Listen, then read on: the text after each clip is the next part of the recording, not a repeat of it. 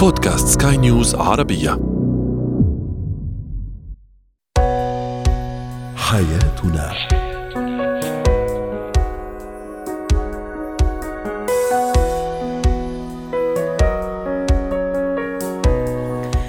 مستمعينا الكرام أهلا بكم معنا إلى حياتنا فضاؤكم اليومي الذي يعنى بشؤون الأسرة وباقي الشؤون الحياتية الأخرى والذي يمكنكم الاستماع اليه عبر منصة سكاي نيوز dot com slash podcast وباقي منصات سكاي نيوز العربيه الأخرى. شاركونا عبر رقم الواتساب 00971 561 88 معي أنا آمال شاب. اليوم نتحدث عن الغيرة من نجاح شريك الحياة نجاح الزوج أو الزوجة في مجال العمل وفي الحياة بشكل عام. تعلق الطفل المرضي أو الزائد بأمه أسبابه وطرق علاجه.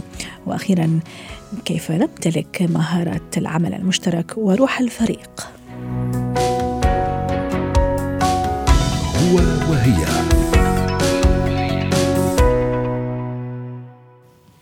الحياة الزوجية قائمة على المشاركة على التشارك في السراء في الضراء في الإيجابيات والسلبيات وفي النجاح أيضا بشكل عام. فنجاح الزوج من نجاح زوجته ونجاح الزوجة من نجاح زوجها. لكن ماذا إذا كان هذا الزوج يغار من نجاح شريكة الحياة؟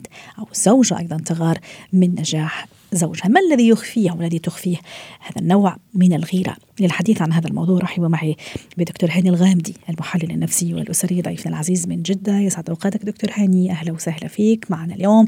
ومع هذا النقاش آه الذي آه يتناول موضوع الغيرة لكن مش أي غيرة الغيرة من نجاح زوجي أو زوجتي. هذا سؤالنا تفاعلي دعني أستعرض بعض تعليقات المستمعين. ريم تقول بشكل عام في حال وجود غيرة من طرف ثاني أي كانت صفتها خاصة في حال نجاح الزوج أو الزوجة إعطاء فرصة لهذا الطرف الطرف الآخر للمشاركة حيث يكون جزء من النجاح. هذا سيقلل من غيرته. لما تقول لم أكن أعاني من هذا المشكل أيام الخطوبة لكن لما تزوجنا زوجي صار إغار جدا من نجاحي في مجال عملي فأنا أنتظر منكم الجواب. دكتور هاني ما الذي يخفيه هذا النوع من الغيرة؟ زوجي غار مني في نجاحي. لما أترقى في عملي. لما أكرم بجوائز. زوجتي أيضا تغار مني. لما يعني أكبر في مجال عملي لما أترقى أيضا لما أحصد نجاحات. لماذا هذه الغيرة؟ مفروض ما تكون بين زوجين ولا لا؟ مساء الخير سيدة أمال وأهلا وسهلا بكل المستمعين ومستمعات الأكارم. مصيبة إيه دي اللي أنتم جبتوا الموضوع ده اليوم يا أمال. المصيبة الكبيرة إنه م. تتعجبي إنه هناك نفوس تغار من محبينها. هدول ليسوا محبين يا سيدتي. هدول للأسف عندهم جزء من الإيجو المتضخم وقد يكون هناك جزء من النرجسية اللي موجودة سواء كانت ظاهرة أو دفينة. لأنه مستحيل يا أمال إن حد يكون بيحب شخص ما يتمنى له الخير ما يشوف نفسه فيه ما يكون في هذا التذويب ما بين نجاحاتي ونجاحاتها. والأدوار المتبادلة في النصر بيدي بيدها على كل معتركات الحياة لكلا الطرفين اللي بتصب في وعاء واحد وهو وعاء حبنا وتشاركيتنا وانتمائيتنا لبعضنا البعض. فلما يكون في عندي غيرة وهذه حالات بتجيني والله يا أمال. م. وأمر مؤسف جدا إن الأمر يكون بهذه الطريقة. هذا يعطي دلالة واضحة أن هناك خلل أيوة. في المشاعر ما بين طرف إلى طرف آخر وأن هناك علامات استفهام على مفهوم الحب الممارس ما بين هذول الطرفين. رائع. حضرتك حكيت على أسباب سيكولوجية قد تكون هذه الشخصية نرجسيه في جانب من الجوانب قد يكون عنده مشكلة. ممكن كمان يكون ما عنده أو ما عنده هذه الثقة الكبيرة بالنفس ما دام أنا عم شوف زوجي أو زوجتي عم يكبروا وعم ينجحوا ما عندي هذيك الثقة الكبيرة. فمشان هيك أنا يعني عم أتحسس وعم أنزعج من الموضوع. هو بغض النظر إيش ما كان الأمر سواء كان عدم ثقة أو نرجسية أو أنا متضخمة هذا يدلل أن هناك خلل في في الوعاء الخاص بالمشاعر المتبادلة بين الطرفين. أكيد ويقينا يا أمال وأنا آسف إني أقول الكلمة هذه وهو ليس تحريض من قبل أي سواء كان البرنامج أو من شخص المتواضع إلى أن هناك خلل يقينا في مفهوم الحب لدى هذا الشخص. الشخص المحب لا يمكن بأي حال من الأحوال إنه ما يشوف النجاح. يا سيدتي أحيانا إحنا بنحب أصدقاء صديقي الحبيب الودود الأخ الجميل اللي موجود في حياتي. لما أشوف نجاحاته هل عندي ذرة غيره منه؟ مستحيل. إذا طالما الأمر وصل لمرحلة إنه ما بين زوج وزوجة في هذا المعين الأكبر والوعاء الأكبر للتذويب العام لمفهوم التشاركية في المشاعر. طيب. وحصل في إن هناك غيرة. معناته أنا عندي مشكلة في هذا الباب. أنا هذا المشكلة يا دكتور هاني هل في أعرفها قبل الارتباط لأنه كمان استوقفتني أو استوقفني تعليق احد المستمعات تقول إنه أنا ما كانت عندي هالمشكلة. بمعنى هو كان يدفعني للنجاح كان يشجعني على النجاح بس أول ما ارتبطنا واستقرينا وكونا هالعائله لا نجاحي صار يعني بيقلقوا في جانب من الجوانب. هل فينا نخفي لهذا الدرجة أو في هذا الشريك هذا الطرف الآخر اللي أنا رح أرتبط فيه هل فيه يخفي لهذا الدرجة هذا هذا المشكلة الموجودة اللي رح تعرقل من دون شك مسارنا بعدين؟ لأنه الحياة زي ما تفضلت حضرتك مشاركة وتشارك. قد لا يكون الأمر موجود أصلا في نفس هذا الشخص ولكن مع معتركات الحياة بدأ يتحول من خلال الاختلال في مفهوم وكمية الحب اللي موجودة وبدأ ينظر لهذا الشريك بزاوية مختلفة أو بزوايا مختلفة. بمعنى أنه نجاحات الشريك بتغيظني. نجاحات الشريك أصبحت ليه؟ لأنه فقدت الجزئية الخاصة بتذويب المشاعر ما بيني وبينها وما بينها وبينه. اذا بالتالي أعود وأكرر وأعيد التكرار مرة أخرى أن هناك خلل في كمية الحب ونوع الحب اللي تقولب بشكل مختلف عما كان عليه. ربما ما كان في صدره أو في صدرها. ذلك الأمر اللي كان فيه جزء من الغيرة في البدايات. ولكن مع الحياة في تراكمات معينة. جراء تهتكات و تهالك لبعض الزوايا الأساسية لمفهوم وبناء الحب في صدره أو صدرها بدأ ينظر إلى زوايا أخرى من ضمنها إنه لما بيكون فيها العملية فيها نجاحات أنا بتغاظ من هذا النجاح وهذا يؤكد الكلام اللي أنا قلته. وللأسف هذا يحتاج إلى إعادة ترتيب لدى الطرفين في مفهوم الحب وليس علاج الغيرة القائمة كمنتج نهائي لما قد اختل قبل أن نرى رأس الهرم وهو عملية الغيرة الظاهرة. جميل، دكتور هاني راح أطرح سؤال لكن يعني ثق تماما وحتى المستمعين. إحنا أنا ما عم حاول أبرر لكن احاول يعني نشوف كل الجوانب ونقلبه من كل جوانبه، معقولة أنا كأمال زوجة ناجحة أو سي من الأشخاص خلاص زوج أو زوجة ناجحة. ممكن أنا كمان لما أنجح ممكن أنشغل شوي. ممكن تاخذني شوية هذا قلق النجاح خلي أقول انشغالي اجتماعاتي. ممكن هذه كمان تستفز الشريك بشكل أو بآخر من غير ما أنا أكون أقصد هذا الموضوع. أحسنت جدا بطرح هذا السؤال في موضوع عنواننا اليوم. لو ربما أنا من شدة ال ال ال الزهو يلي أنا عايش فيه من نجاحاتي أنسى أنه عندي شريك محب. وبالتالي رد فعل الشريك يا أمال هو ليس غيرة إنما مدة بوز أنت وين وصلتي وأنا وين؟ تعالي خديني معاكي نجاحاتك هي نجاحاتي أنا قد يكون مظلوم في الأمر. بمعنى إنه هي أو هو يلي رحل وابتعد عن هذا الشريك وما أخذ بإيده. بمعنى إنه كل نجاحاتي ما أصبح فيها ال celebration الروحي الجميل ما بين إنه لما بنجح في عملي أو بقدر أو appreciation أو سواء كانت شهادة ولا درجة أجي أول شيء أحتفل مع حبيبي وحبيبتي. مش هروح إنه أحتفل مع أصدقائي وإنه الأمر عادي وإنه بالنسبة لي أنا ولا كأنه هناك جزء من الفرح لاشاركه مع هذا الشريك داخل بيت الأسرة. وبالتالي الطرف الأضعف بحكم النجاحات القائمة للطرف الأقوى حيجد إنه للأسف تركت إيدي ومشت تركت إيدي وأخذتها عملية الزهو والانبهار. وبالتالي أصبحت أنا وكأني أستشعر إني مهمش. وبالتالي الظاهر من سلوكي يعتقد البعض إنه هو غيرة. لا ابدا مش غيرة. ده أنا بحاول ألفت نظرك وألفت أو ألفت نظره وأقول له أنا موجود هنا لكن أو ممكن أنا كمان كنت سبب من من سامحني دكتور هاني. ويمكن أنا بحاول ألفت نظره أو نظرها لأنه كنت أنا سبب بشكل أو بآخر في هذا النجاح. صبرت وطولت بالي وشجعتك أو شجعتك فكمان أنا من حقي إني أشاركك هذا النجاح أو أشاركك هذا النجاح. يمكن هذا راح يمهد في فيما تبقى من لقائنا اليوم. دكتور هاني كيف أتصرف؟ هل من طريقة حتى أمتص بها هذه الغيرة أستوعبها أحاول أخليها في جانبها الإيجابي أحاول أصرف كمان الجانب السلبي؟ ومثل ما ريم أيضا إحدى المشاركات تقول أحاول أني أشاركه هذا النجاح. يا سلام عليها واحسنتي وبالتالي العملية عملية تقديم. حتى لو الطرف الآخر قسى علي بالذهاب إلى هذا الزهو أو الابتعاد عني أو الغيره من نجاحاتي أنا اللي أتنازل سواء كنت فاعل أو مفعول به في هذا الأمر. سواء كنت أنا اللي بعدت بالزهو ونسيت حبيبي أو حبيبتي أو كنت أنا الشخص اللي مسقط عليه هذا الأمر.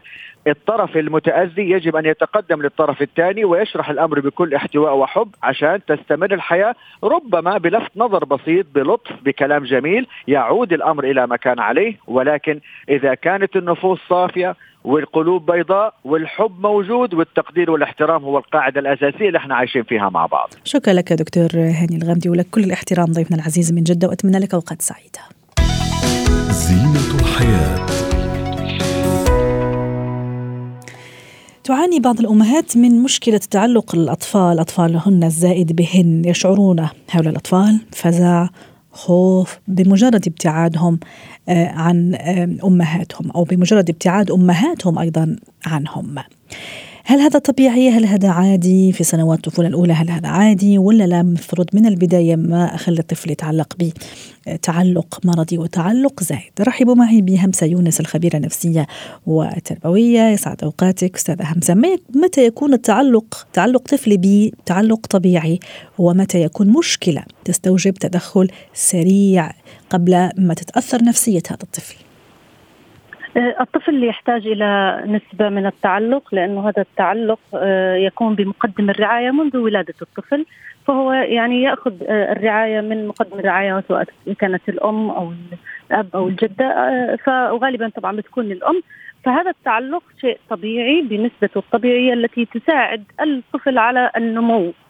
ومع الوقت مع الوقت إذا مارسنا قامت الأم بممارسات خاطئة فبالتأكيد سيتحول من تعلق آمن طبيعي إلى تعلق مرضي. هنا أنماط للتعلق التعلق الآمن له نمط واحد وثلاثة أنماط للتعلق غير الآمن الذي يؤدي بالتأكيد إلى آه، خلل في شخصية الطفل وإلى مشكلات نفسية سلوكية واجتماعية يواجهها طيب. الفرد مع مراحله العمرية المتقدمة يعني طيب ما هو هذا التعلق الآمن أستاذة همسة وما هي أنماط التعلق نعم. الغير آمن الأنماط الثلاثة اللي حضرتك ذكرتيها نعم. خلينا نبتدي بالتعلق الآمن يعني آه، فقط يعني آه، بشكل سريع ثم نروح لموضوعنا الأساسي اليوم التعلق الامن يكون بأنه أنا أساعد طفلي على النمو بشكل طبيعي بحيث تتطور مهاراته تتطور قدراته ولا أقف عائق أمامه. يعني تعلقه فيني لا يقف أمام آه، تطوره سواء النفسي أو المعرفي أو الاجتماعي ويستطيع أن يتطور ويدخل آه، المجتمع آه، لاحقا عندما ينفصل عني بأمان، يستطيع أن يكون علاقات اجتماعية بأمان، يستطيع أن يتعامل مع غيابي بأمان، لا يفقد الثقة آه، والأمان بمجرد غيابي حتى إني أنا أكون في غرفة أخرى، يعني اليوم كانت في ام تبعث لي إنه ابني آه، بمجرد إنه ذهب إلى المدرسة في يوم من الأيام عمره ثمان سنوات ووجد أن المعلمة مش موجودة فهو دخل في حالة نفسية من الرعب والخوف. والرفض رفض الذهاب إلى المدرسة وهذا بسبب تعلقه غير الآمن بالأم الذي يسقطه على مقدم الرعاية في أي مكان آخر آه، وهنا هي آه، المعلمة.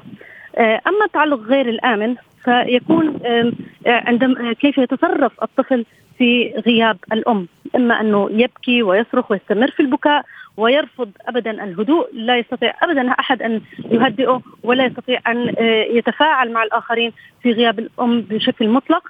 آه، النمط الثاني أن آه، يعني يمتنع الطفل عن إبداء أي ردود فعل. يعني يبكي قليلا ثم يصمت ولا يتفاعل.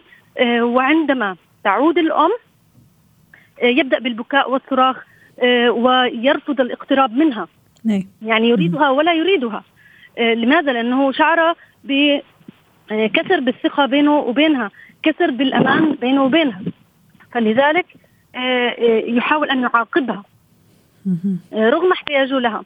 أما النمط الثالث أن الطفل يقوم بتعنيف الأم. يعني يبكي ويصرخ ويضربها بسبب غيابها. لأنه يعاقبها على ما حصل. طيب.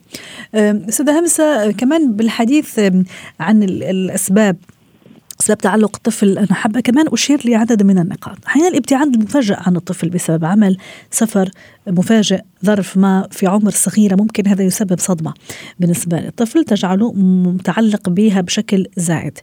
الإسراف في الخوف أيضا في خوفنا على أولادنا. إظهار القلق كمان الزائد والمبالغ فيه هذا كمان من أسباب التعلق. تدليل الزائد لأطفالنا. تنفيذ جميع رغباتهم وطلباتهم. أتصور هذا من بين الأشياء والتلاعب. وعدم منحهم فرصة للاستقلال أيوة. ما يكون مستقل. صح. والتلاعب كمان استاذه همسه احب أحط عليها خط التلاعب بمشاعر أطفالنا. هذا نعم. أيوه. اللي يهددوا بتركه والابتعاد عنه إنه راح يجي ما راح يلقاني أو ممكن فعلا تترك البيت وتطلع في لحظة غضب م. فتكسر هذا الأمان ويبدأ التعلق غير الآمن صحيح ممتاز لكل أم ممكن حاسة ابنها عنده هذا النوع من التعلق أو اوريدي عنده هذا النوع من التعلق المرضي والزائد وحابة تتع... أو تعالج هذا المشكلة، هل فيها تعالجها منه لإله يعني بشكل يعني عادي ممكن يتطلب وقت أو لا لازم مباشرة نروح نستعين بحدا متخصص؟ حسب عمر الطفل حسب حالة الأم لأنه المفترض الأم اللي بداية تعالج آه، الأسباب لديها هي التي صح. آه، آه، أسست لهذا التعلق غير الآمن. وأحيانا هي عندها تعلق على فكرة ومن غير ما تعرف. عندها تعلق بطفلها لأسباب نفسية كثيرة فبالتالي الأساس في العلاج هي الأم حتى تساعد الطفل بالانفصال الآمن عنها. شكرا لك أستاذة همسة يونس الخبيرة النفسية ضيفتنا العزيزة من دبي وأتمنى لك يوم سعيد. مهارات الحياة. لا شك أن العمل بروح الفريق سمة أساسية لنجاح العمل خاصة مثلا في المؤسسات في يعني الدوائر الحكومية. تتطلب كثير ودائما وغالبا العمل بروح الفريق وروح العمل المشترك. هل كل شخص عنده هذا الروح عنده هذا الاستعداد؟ واللي ما عنده الاستعداد خلينا نتعرف كيف ممكن ينمي هذا المهارة. رحبوا معي بلنا قاعتي مدربة مهارة الحياة. لنا أهلا وسهلا فيك. هل كل شخص فينا عنده الاستعداد فعلا والرغبة أنه يعمل ضمن فريق وبروح الفريق؟ نهاركم سعادة وشكرا. للاستضافة لا طبعا ما كل شخص عنده هي القدرة لكن ممكن آه، مع الوقت نطور بعض من المهارات اللي تساعدنا ومع التدريب أنه آه، تصبح عنا أكثر القدرة للعمل ضمن فريق ويكون الموضوع ناجح. ليه ما عنده كل شخص لنا؟ هل ممكن لأنه عنده غيرة؟ هل لأنه عدم عدم قدرة في النفس في عفوا ثقة في النفس أو ممكن آه، نرجسية أو إيجو شوية زايد عن اللزوم؟ ليش هذا الناس اللي ما عندهم هذا القدرة والاستعداد عندهم هذا يعني عدم الدراية بالالمام بهذا المهارة خلي أقول. آه، لأنه هي تعتبر محصل أكثر من مهارة. فممكن ينقصهم الالمام أو التدريب بمهارات معينة. يعني بده يكون عندهم مهارة التواصل مهارة التفكير الإبداعي آه، مهارة الاستماع والانصات الجيد آه، مهارة التفويض. فكل هاي المهارات مجتمعة الواحد بيحتاجها غير طبعا مهارته التخصصية بالمجال المعين اللي حيكون لازم يتميز فيها ليكون فعال بالفريق. فإذا بتنقصه أحد هدول المقومات ما حيكون فعال ضمن الفريق وناجح. فقد لا تكون بسبب غيرة أو نرجسية قد تكون لأنه تنقصه مهارات ثانية لازم يشتغل عليها ويطورها. طيب ممتاز. لكن مثل ما حضرتك تفضلتي بعض الأشخاص صعب جدا إنه آه، يشتركوا أو يركزوا على الهدف الكبير العام ودائما بدهم يوصلوا لهدفهم الخاص اولا. أه. حابين يظهروا اولا بالشركة. ما عندهم القناعة بالهدف العظيم اللي لازم يوصلوا له كله كمجموعة إنه في ناس ما عندها القناعة إنه كلياتنا ممكن نوصل لقمة الجبل لأنه مسطحة البعض يرى القمة فقط مدببة وتصلح لشخص واحد. رائع. طب لنا كذا بخطوات عملية. أنا انضميت لفريق العمل لفريق عمل يعني لأداء مهمة معينة أو يعني مكلفين بشيء معين. كيف أكون عضو فعال جدا في فريق العمل وأعمل معهم بروح الفريق؟ أول نقطة أني أنا أفهم الهدف بشكل واضح وإذا في بعض التشويش بالنسبة للهدف أو غير واضح لازم ألجأ أو أرجع لمسؤول المجموعة أو المدير أو المشروع آه، لحتى أفهم منه الهدف بشكل واضح. آه، أتعرف على مسؤولياتي. شو هي البنود والمهام اللي أنا لازم أديها ومع مين حيكون صلة الوصل من هدول الأعضاء بالفريق؟ أه. ليش تم اختياري؟ لأنه كل كل شخص حتى بالشركة يعني عموما نحن بنقوم بوظيفة واحدة عامة لكن بيكون عندنا عدة آه، وظائف ثانية صغيرة مشتركة مع بقية أفراد الشركة. فأنا ليه تم اختياري؟ شو هي نقطة القوة اللي بيشوفوها من خلالي بهذا الفريق لحتى أنا أستغلها صح؟ رائع. موضوع الاستماع لانا موضوع العصف الذهني أيضا هل تشوفيه من الأساسيات الضرورية في العمل بروح الفريق والعمل المشترك؟ خلينا نبدأ بالاستماع. آه، طبعا هذا مهم وكل الأعضاء لازم يكون عندهم الإنصات والاستماع الفعال. آه، كل واحد منهم حيكون متخصص ويقدم جزء معين لكن حيكونوا عم بيتقاطعوا مع بعض في بعض النقاط وبيحتاجوا إنه يكون عندهم هاي المهارة قوية ويكونوا قابلين للتفاوض. وبيتحلوا كثير بصفات التقبل والتسامح أيوة. انه حيكون في اختلافات أكيد. وتقبل أيضا النقد وخاصة النقد البناء. نحن نحكي أكيد مش الانتقاد لأنه أكيد زي ما تفضلتي في فروقات في ممكن نحن هفوات راح تصير في ملاحظات راح توجه لهذا الفريق. يعني موضوع التحلي أيضا بسعة الأفق. الابتعاد طبعا والتسامح كلياته جدا مطلوبة وللأسف هي الأمور رغم أنه هي قد تظهر بسيطة إلا أنه هي من العناصر صح. الأكثر يعني أهمية واللي بتؤدي لفشل المجموعات عامة لأنه بصير في حزازيات ومشاكل داخلية بين الأعضاء صعب حلها. صحيح. موضوع العصف الذهني يا لانا حتى نختم فيما تبقى من هال العصف الذهني. جدا مهم لحتى يكون في استمرارية بالتفكير الإبداعي لأنه الهدف من المجموع المجموعة لحتى يوصل الهدف لازم يكون في عندهم تفكير إبداعي لازم يوصلوا آه ل لأفكار مختلفة آه حتى يوصل الهدف بأقل وقت ممكن حتى تكون الإنجازية والإنتاجية للشركة آه، فعلا وصلت لهدفها العام. فالعصف الذهني جدا دائما مهم ولازم يتم بشكل مستمر. يعني صح. بعد كل خطوة يكون في تغ... يعني في تغذية رجعية أو اللي نحن بنسميها نقد بناء لكن بشكل مختلف بالطريقة العملية لحتى يعيدوا حسابات كل خطوة ويعملوا عصف ذهني ويشوفوا. صح والفيدباك كمان كثير مهم لانا. والفيدباك كمان كثير مهم في موضوع العمل بروح الفريق والعمل المشترك. أليس كذلك؟ طبعا أكيد. التغذية الرجعية جدا مهمة والفيدباك بيختلف عن نقد البناء بأنه كل شخص بيحاول يطلب الفيدباك من زملائه بطريقة أو بشكل معين بحيث أنه هو يحسن من أدائه ومن استمراريته بالعمل الجماعي. صحيح. وعادة أيضا لنا في في الفريق أو في روح الفريق أو العمل المشترك أكيد عادة يكون شخص يعني هو الذي يقود هذه المجموعة أو هذا هذا الفريق. أيضا تصور اختياره هذا كثير كثير ضروري المعايير اللي يختار من أجلها كثير ضروري والتعامل أيضا معه في إطار معين وضمن معايير معينة أكيد راح يسهل كثير هذا يعني الفريق أو يخليه فعلا ينجح في في, في مهامته. يعني هو الكابتن. مم. أكيد المدير أو مسؤول المجموعة مم. ربان هذه الباخرة جدا مهم اختياره. في بعض الشركات بيتم انتدابه من المسؤولين بيختاروه بعدين بيقولوا له أنت اختار الفريق. وفي بعض الشركات بيختاروا كل أعضاء الفريق وبعدين يتم انتخاب المدير. نعم. شكرا لك لنا قاعتي مدربة مهرة حياة ضيفتنا العزيزة وأتمنى لك أوقات سعيدة. حياتنا.